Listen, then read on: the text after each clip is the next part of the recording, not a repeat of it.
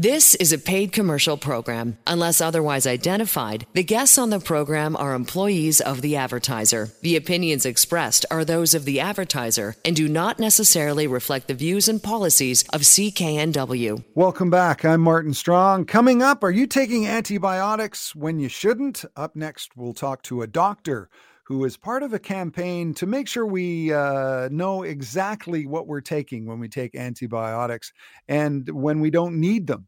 That's coming up. But first, some of the consumer news headlines from the past week. Police in Victoria say they have busted a sophisticated retail theft operation that targeted retailers in the downtown core. It was quite a bold scheme and it targeted specific businesses. People used a central phone number where they could request items that they wanted, and then those items would be stolen and traded for drugs. Police say they discovered the ring earlier this year while investigating drug trafficking in Victoria, and they've since seized nearly $100,000 in goods along with more than two and a half kilos of drugs. Search warrants have been executed at two Victoria area homes, netting items ranging from clothing to electronics and toys, as well as drugs and cash. And police say the investigation is still underway. And as we pay more in the grocery store, the heads of the largest grocery chains certainly are making the big bucks as their earnings go way up. Empire CEO Michael Medline took in $8.7 million last year. Metro CEO Eric LaFlèche earned 5.4 million. Galen Weston took home $8.4 million as the head of Loblaw, but that's not the whole picture. Including his role as head of the George Weston Holding Company, his total pay reached $11.7 million. These grocery chain heads told a parliamentary committee last month that higher food prices are not caused by profit mongering and their margins on food sales have remained low. After two years of negotiations, Rogers Communications has closed its $26 billion purchase of Shaw Communications. Rogers CEO Tony Staffieri says it's good for customers who will benefit from the latest services and network technology, but critics say it will lead to less competition and that will mean higher prices for us. But supporters of the deal say it will help Rogers take advantage of telecommunications infrastructure that's already in place, especially here in the West. And they say that could lead to lower costs. So we'll keep our fingers crossed that our cell phone bills will go down. The British Columbia government is also hoping to build its way out of the current housing crisis and they're ready to spend billions to get it done. The wide ranging new plan includes incentives to build, laws to curb speculation, and financial help for renters and homeowners. The province says it's in addition to the plan the NDP government introduced in 2018 that it says has built more than 74,000 homes towards a promise of 114,000 units over a decade. Do you have a guitar obsession? You buy a lot of guitars, maybe even more than you really need or can play. Well, Randy Bachman admits it that he has that problem, but then again, he probably should. But he's shedding light on his guitar obsession with a new temporary exhibit set to open at Calgary's National Music Center inside Studio Bell next month. Organizers say the former member of both the Guess Who and Bachman Turner Overdrive will showcase more than 80 of his prized guitars for Randy Bachman. Every guitar tells a story. They include the very first guitar that Randy Bachman ever bought. He got it out of a Sears catalog when he was 13 years old. And uh, he'll also uh, display his signature 1959 Les Paul electric guitar.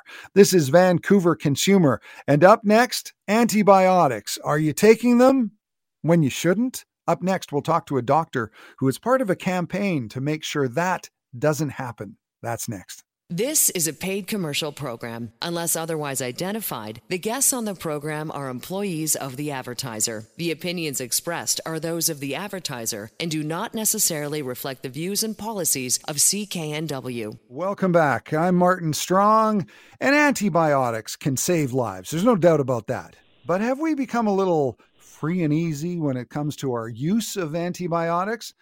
In fact, a national survey conducted in 2022 showed that 32.5% of Canadians believe that antibiotics can kill viruses. Not true.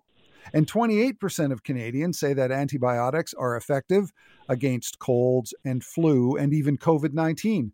Also not true. Antibiotic Wise is a new BC province wide public awareness and education campaign to talk about issues related to antibiotic overuse, misuse, and the resistance to antibiotics. They have a website, antibioticwise.ca, and it's a great resource, especially if you're wondering about whether or not you're suffering from something that could be helped by antibiotics. You might be taking them for no good reason. Antibiotic Wise is spearheaded by the BC Centre for Disease Control. And to talk about the Antibiotic Wise campaign, we have Dr. David Patrick with us. Dr. Patrick is an infectious disease physician and an epidemiologist, serves as professor and director at UBC School of Population and Public Health, and provides service as a medical epidemiologist at the BC Centre for Disease Control.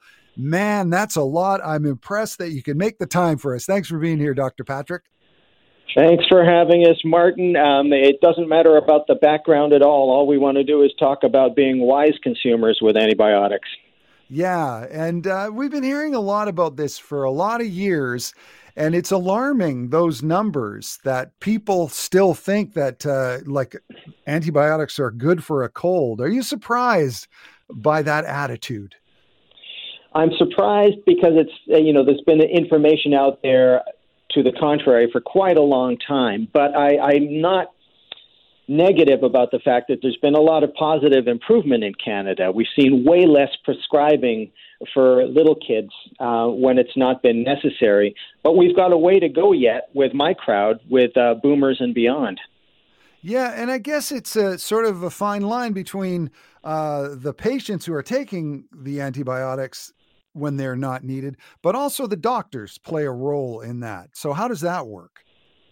Well, I think it's an important dynamic. And so it's kind of interesting to think of it on a consumer show because doctors sometimes want to prescribe wisely, but may come under pressure from patients who think that um, antibiotics are a little bit more needed than, the, the, than that. Um, and so I think we what we try to do is we work directly with the prescribers for sure. But what antibiotic wise is about is making sure that the public has the information to contribute to being great consumers of antibiotics, which means using them only when you really need them. Right, and antibioticwise.ca is the website. It's uh, easy to remember, antibioticwise ca and it, it shows you if you're suffering from something and you're wondering whether antibiotics will work for you on a general level it will show you and arm you with that information when you go talk to your doctor. So uh, let's talk about the downside of antibiotics. I mean there there there are quite a few of them. Obviously antibiotics you know are a miracle and they save lives but um, talk about the downside of taking antibiotics when you don't need them well, I think there's a few things to remember. First of all, just like any drug, they can have side effects, and who hasn't, you know, encountered somebody who's had a bad rash or a, a bad reaction or an antibiotic-associated diarrhea? And if that antibiotic wasn't needed in the first place, then that's an unnecessary thing for somebody to suffer from. We're also yeah. learning that there are longer term effects, you know, that, that babies who get antibiotics are more likely to develop, develop asthma later in life because the antibiotics mess up the health, healthy microbiota and its interaction with the developing immune system. So there are sort of the, the, the adverse effects of the drugs themselves, but I think what we're mostly worried about is that every time we use an antibiotic, uh, we increase the selection for resistant microbes. And, uh, and that is really the issue. We, we want antibiotics to be there for the serious infections, our, our pneumonias, our infections in immunocompromised people or people on cancer treatment. Um, but if we waste them, uh, you, you, know, too quickly, we'll see selection of resistant bugs, and it'll and we won't see the benefit of antibiotics when we really need them. And I guess it's a situation where it's it's both the the patient that develops a resistance to antibiotics, but also the entire globe that develops a resistance to antibiotics? Well, I, I, want to be clear. It's the bacteria or the microbe that develops resistance. So, at the beginning of a treatment course, uh, Martin, if you took antibiotics, you'd have a mixed population of bacteria in your body. Those that are killed by the antibiotic, they're gone. And so, what survives to form a future population is much more likely to be resistant um, to that antibiotic going ahead. So, it's actually natural selection for resistant bacteria. It's not you that's resistant to the antibiotic. You're fine. You could keep taking it, it's not going to do anything different for you. But then uh, you're right about the population. What happens if you magnify that selection for resistance in you across all your friends and your neighborhood and the province? Is that we would have a population of bacteria to deal with that are very difficult to manage with antibiotics. Wow, it, it sounds like a sci-fi movie, a very scary sci-fi movie. And and how how serious do you take that? Do you think that if if this continues, or if we we misuse antibiotics, that certain um, diseases that we had controlled previously might come back? Well, let's take a look at where we're at now. We're, we're in a position where about one in four community acquired infections that need antibiotics.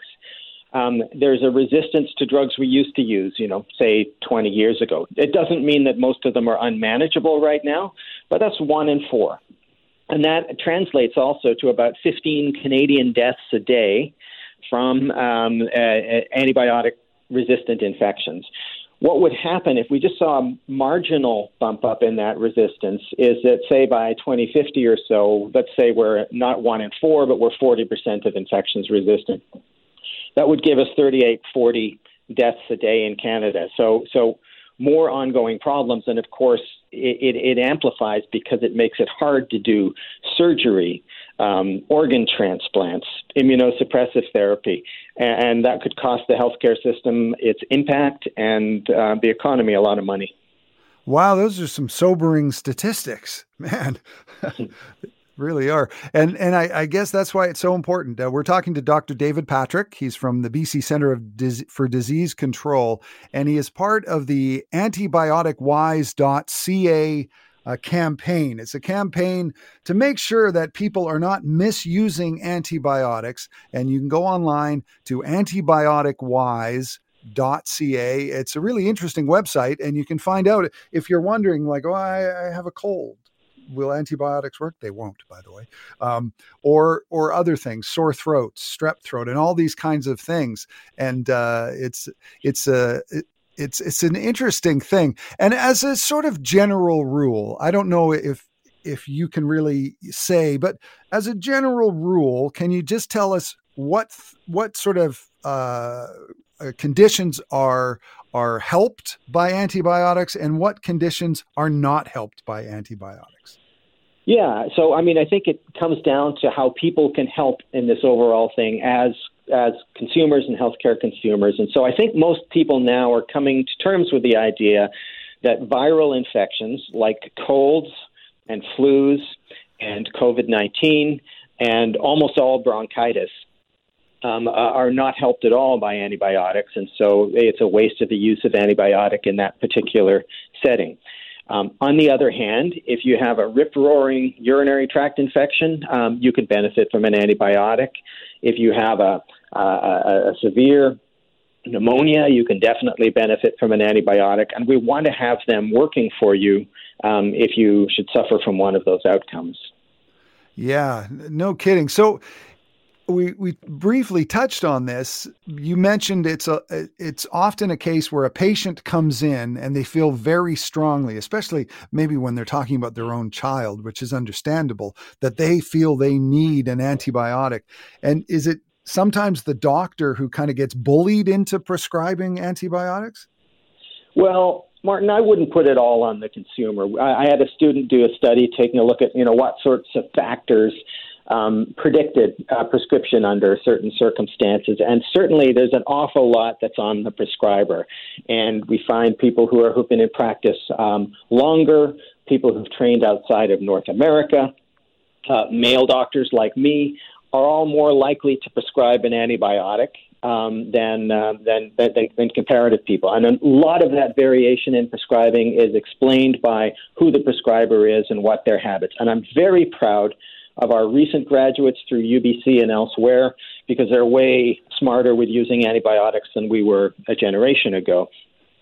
On the other hand, um, if you think about um, doctors and dentists as, in a way, small business people, they may well not want to prescribe um, an antibiotic. But if the feedback they get from patient after patient is anger, that you know, hey, you know, I, I thought I should get one for my bronchitis, and, and I'm really annoyed with you, and then the the encounter takes longer and everything else.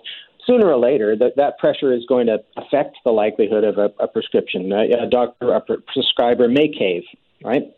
Yeah. So, it, so, so it's both sides of the equation. I, and, but I don't put it all on the consumers pushing it.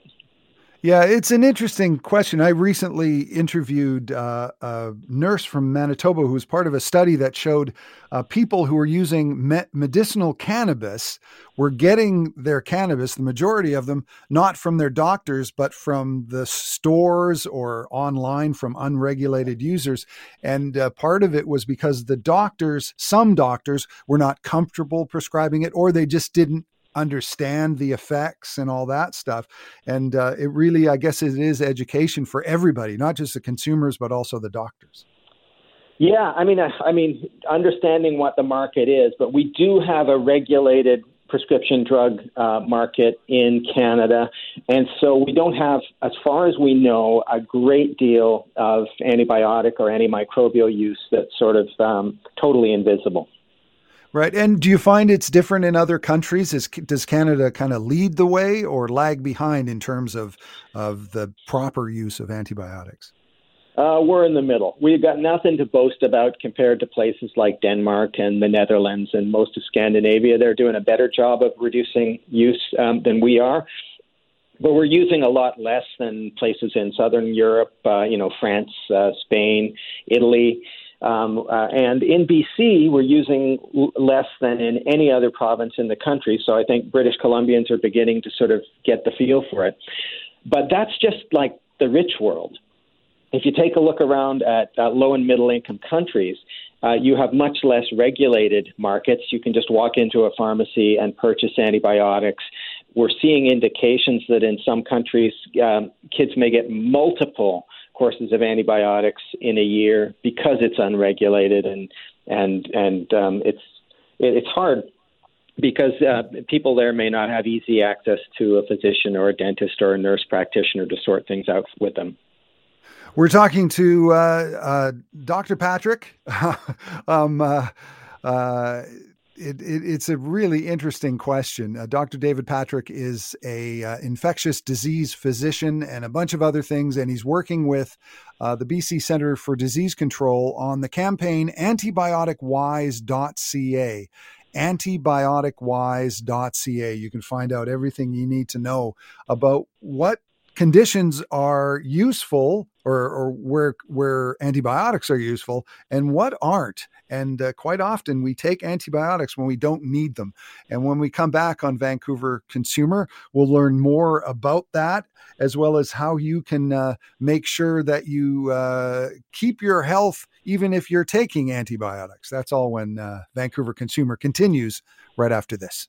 This is a paid commercial program. Unless otherwise identified, the guests on the program are employees of the advertiser. The opinions expressed are those of the advertiser and do not necessarily reflect the views and policies of CKNW. Welcome back to Vancouver Consumer. And uh, this afternoon, we're talking antibiotics and uh, when you should use them and when you shouldn't use them with Dr. David Patrick from the BC Centre for Disease Control. Uh, their website is antibioticwise.ca. It's a really valuable resource. Uh, you could go if you were suffering from something and you were just wondering before you go see your doctor whether antibiotics would work or not.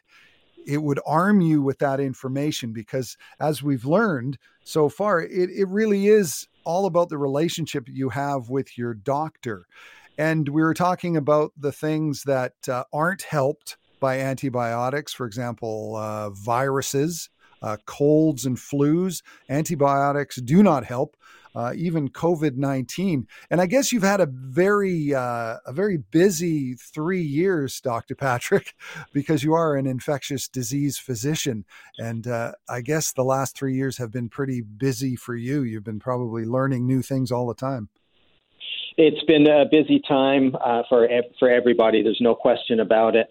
Um, and we saw all kinds of changes in antibiotic use during COVID 19. As you can imagine, when we had a lockdown, uh, there were people weren't bumping into each other. There weren't too many respiratory infections going on, coughs and colds and things. So antibiotic use actually went down in the early part of the pandemic. But it certainly rebound certainly rebounded when we saw a lot of viral infections last fall. Yeah, interesting. Yeah, and so we, we talked about the things that aren't helped by antibiotics, things like uh, colds and flu, COVID 19, and uh, viruses. Antibiotics do not kill viruses. What are some other things that uh, people have that they take antibiotics for? Well, uh, some people will want antibiotics around a procedure. Say you go to your dentist, and, and there's very few reasons to actually do that. The guidelines have changed quite a bit in 20 years. So, for example, if you've got a prosthetic hip or knee joint uh, from the orthopedic surgeon, it used to be that somebody would try to give you some antibiotics around the time of the dental procedure, but that doesn't help. It doesn't do anything to reduce um, problems with the joint. And if you do see infections in those artificial joints, they, they don't come from the mouth organisms anyway. So dentists and ID physicians and orthopedic surgeons have, have sort of learned, okay, well that's a that's a waste of using antibiotics. We don't need them there.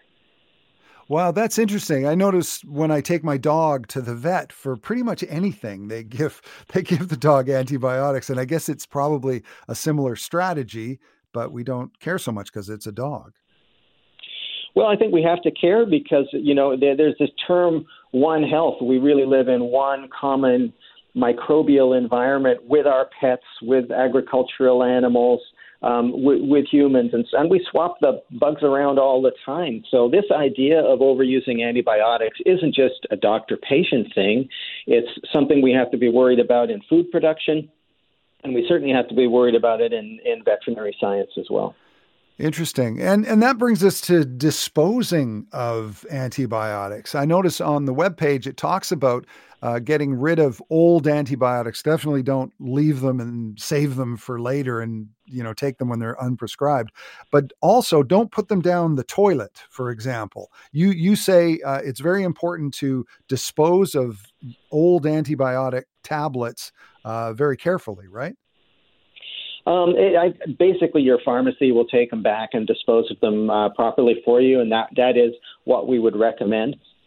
And our problem may not be as big environmentally in Canada as it is, say, in parts of South Asia, but but in, in those environments where there's a lot of antibiotics in the rivers and, and what have you, both from manufacturing and from um, from humans discarding the antibiotics, you actually see resistant bacteria in the environment that are now making people sick. Right.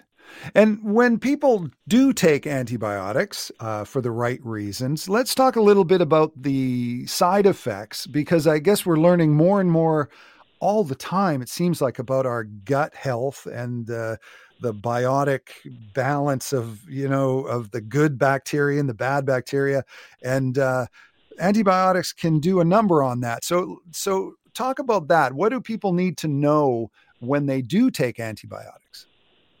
Well, I think if people take a course of antibiotics and then they get diarrhea that just keeps keeps coming, it could be an antibiotic associated diarrhea. And what happens is the antibiotic clears out the some of the healthy bacteria and you, then you get overgrowth of particular bug and that can cause a serious uh, diarrhea that needs to be separately managed. So that represents a risk of any time we use antibiotics. Um, that kind of antibiotic associated diarrhea can happen. People can take antibiotics and feel side effects like nausea, and that's normal. That's not an allergy. But people can also take an antibiotic and then develop a, you know, a full blown allergic reaction, you know, a rash after a couple of days, for example what we're learning about those is they don't inevitably come back. If you change um, the sort of antibiotic that you take, and we've definitely uh, given physicians and dentists some guidance about this, then you're not necessarily going to see a recurrence of that rash. And a lot of people grow out of a, a short term um, antibiotic drug allergy. So you don't need to have that label of being, you know, penicillin allergic for your entire life, for example. Right. Right. Yeah. Because I I had I once mentioned a side effect of penicillin many years ago, and it's still there. Whenever I go to to a doctor, they always say, "Oh, you're allergic to penicillin." It's kind of funny. Um, so so what about um, prescribing anything? Do do you recommend you know yogurt or what? I mean, I guess you can't really uh, speak for everybody. It's a bit general, but but what are some things that people can do to get their get gut health uh, back in order after taking antibiotics? Well, Martin, I think the trick is to take them for as short as is necessary to deal with the uh, the problem. The probiotic idea or replacing thing is a good one in theory.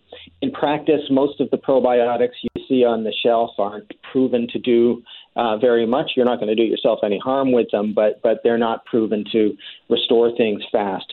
But th- there's an area that people don't know much about that I think is really important, and that is the developing microbiota in babies is really critical because it actually interacts with the immune system. And if you get this nice diversity of bugs in the baby's belly pretty early in life, you're actually less likely to have allergies um, later on.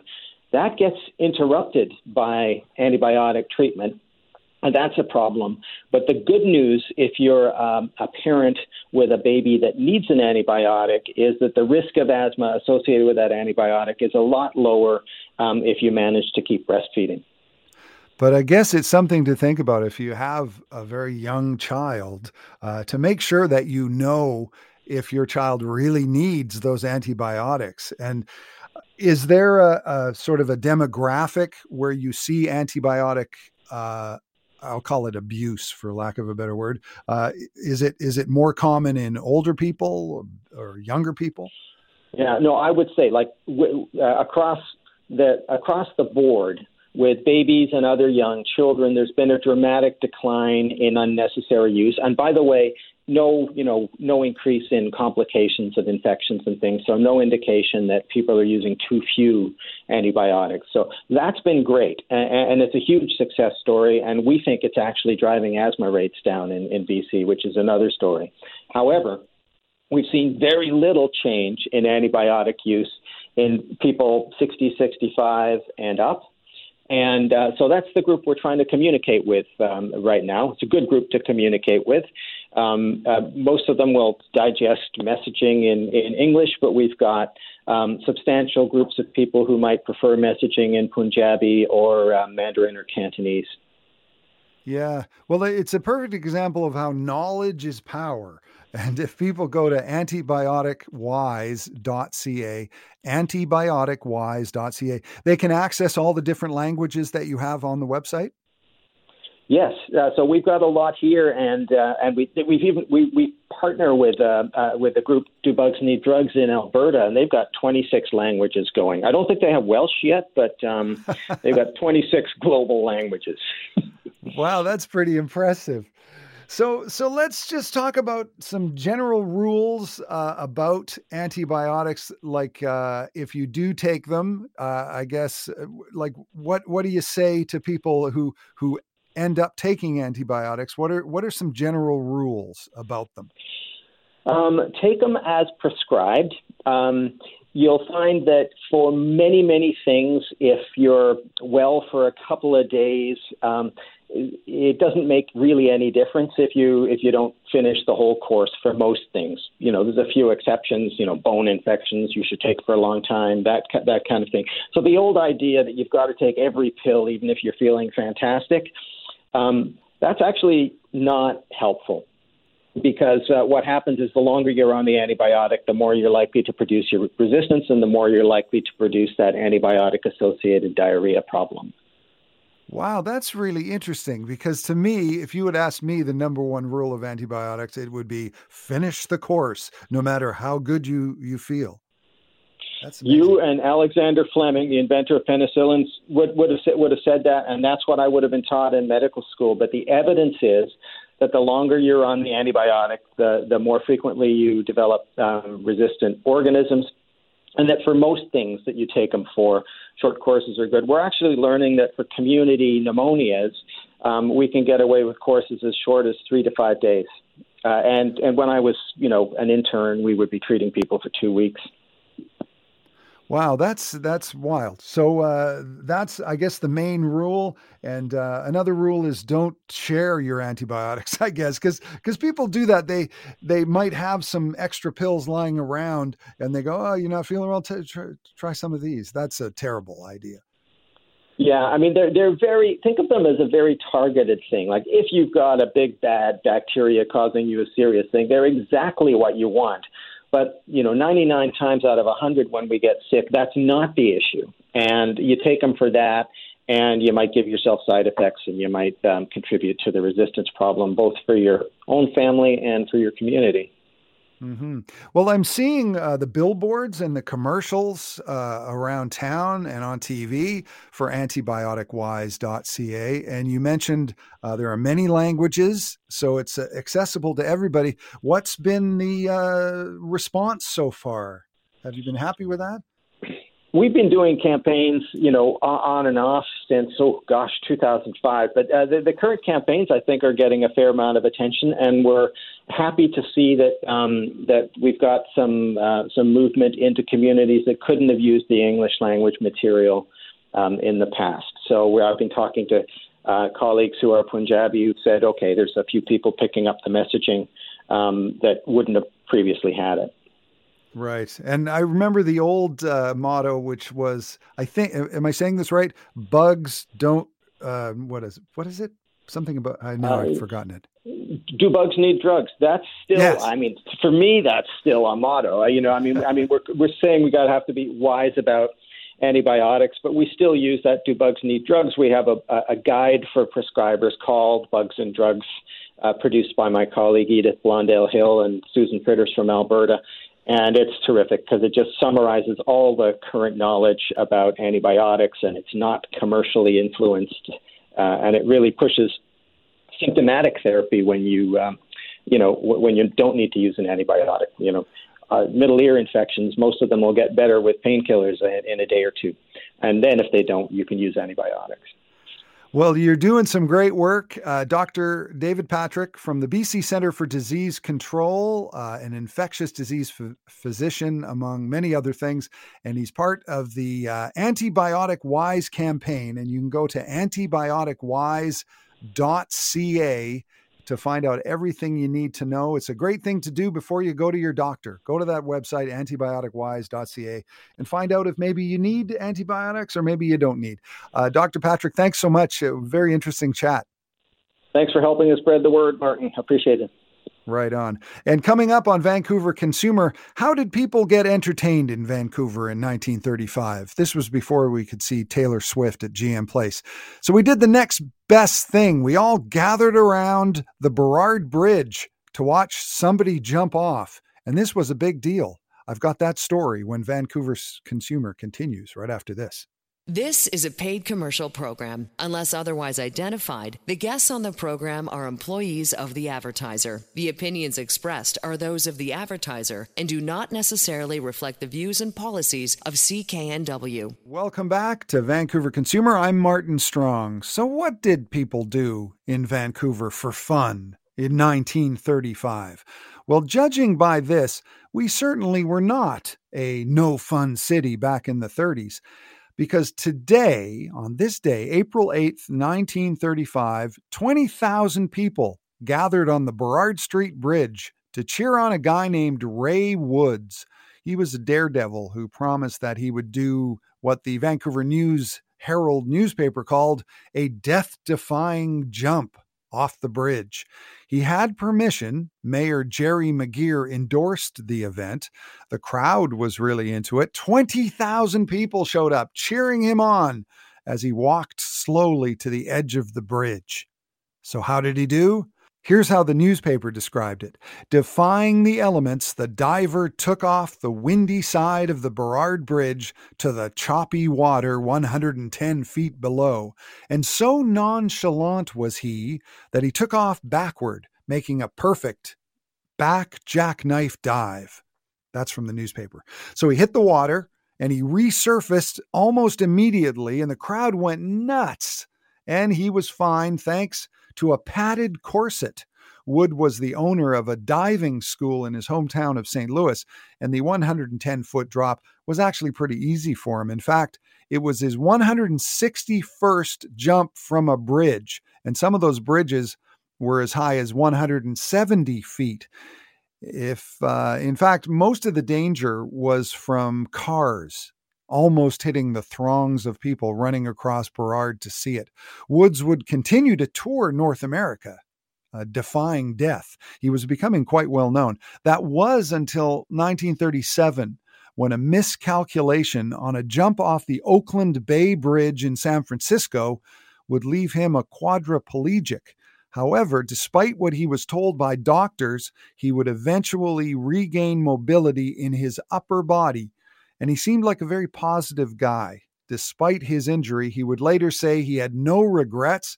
He told a Michigan newspaper in 1939 that he dived because he loved to travel, and this was the only way he could travel and get paid for it.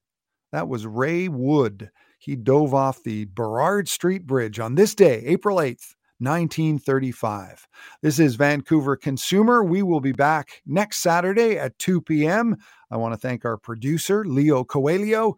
I'm Martin Strong. The news on CKNW is next. The proceeding was a paid commercial program. Unless otherwise identified, the guests on the program are employees of the advertiser. The opinions expressed are those of the advertiser and do not necessarily reflect the views and policies of CKNW.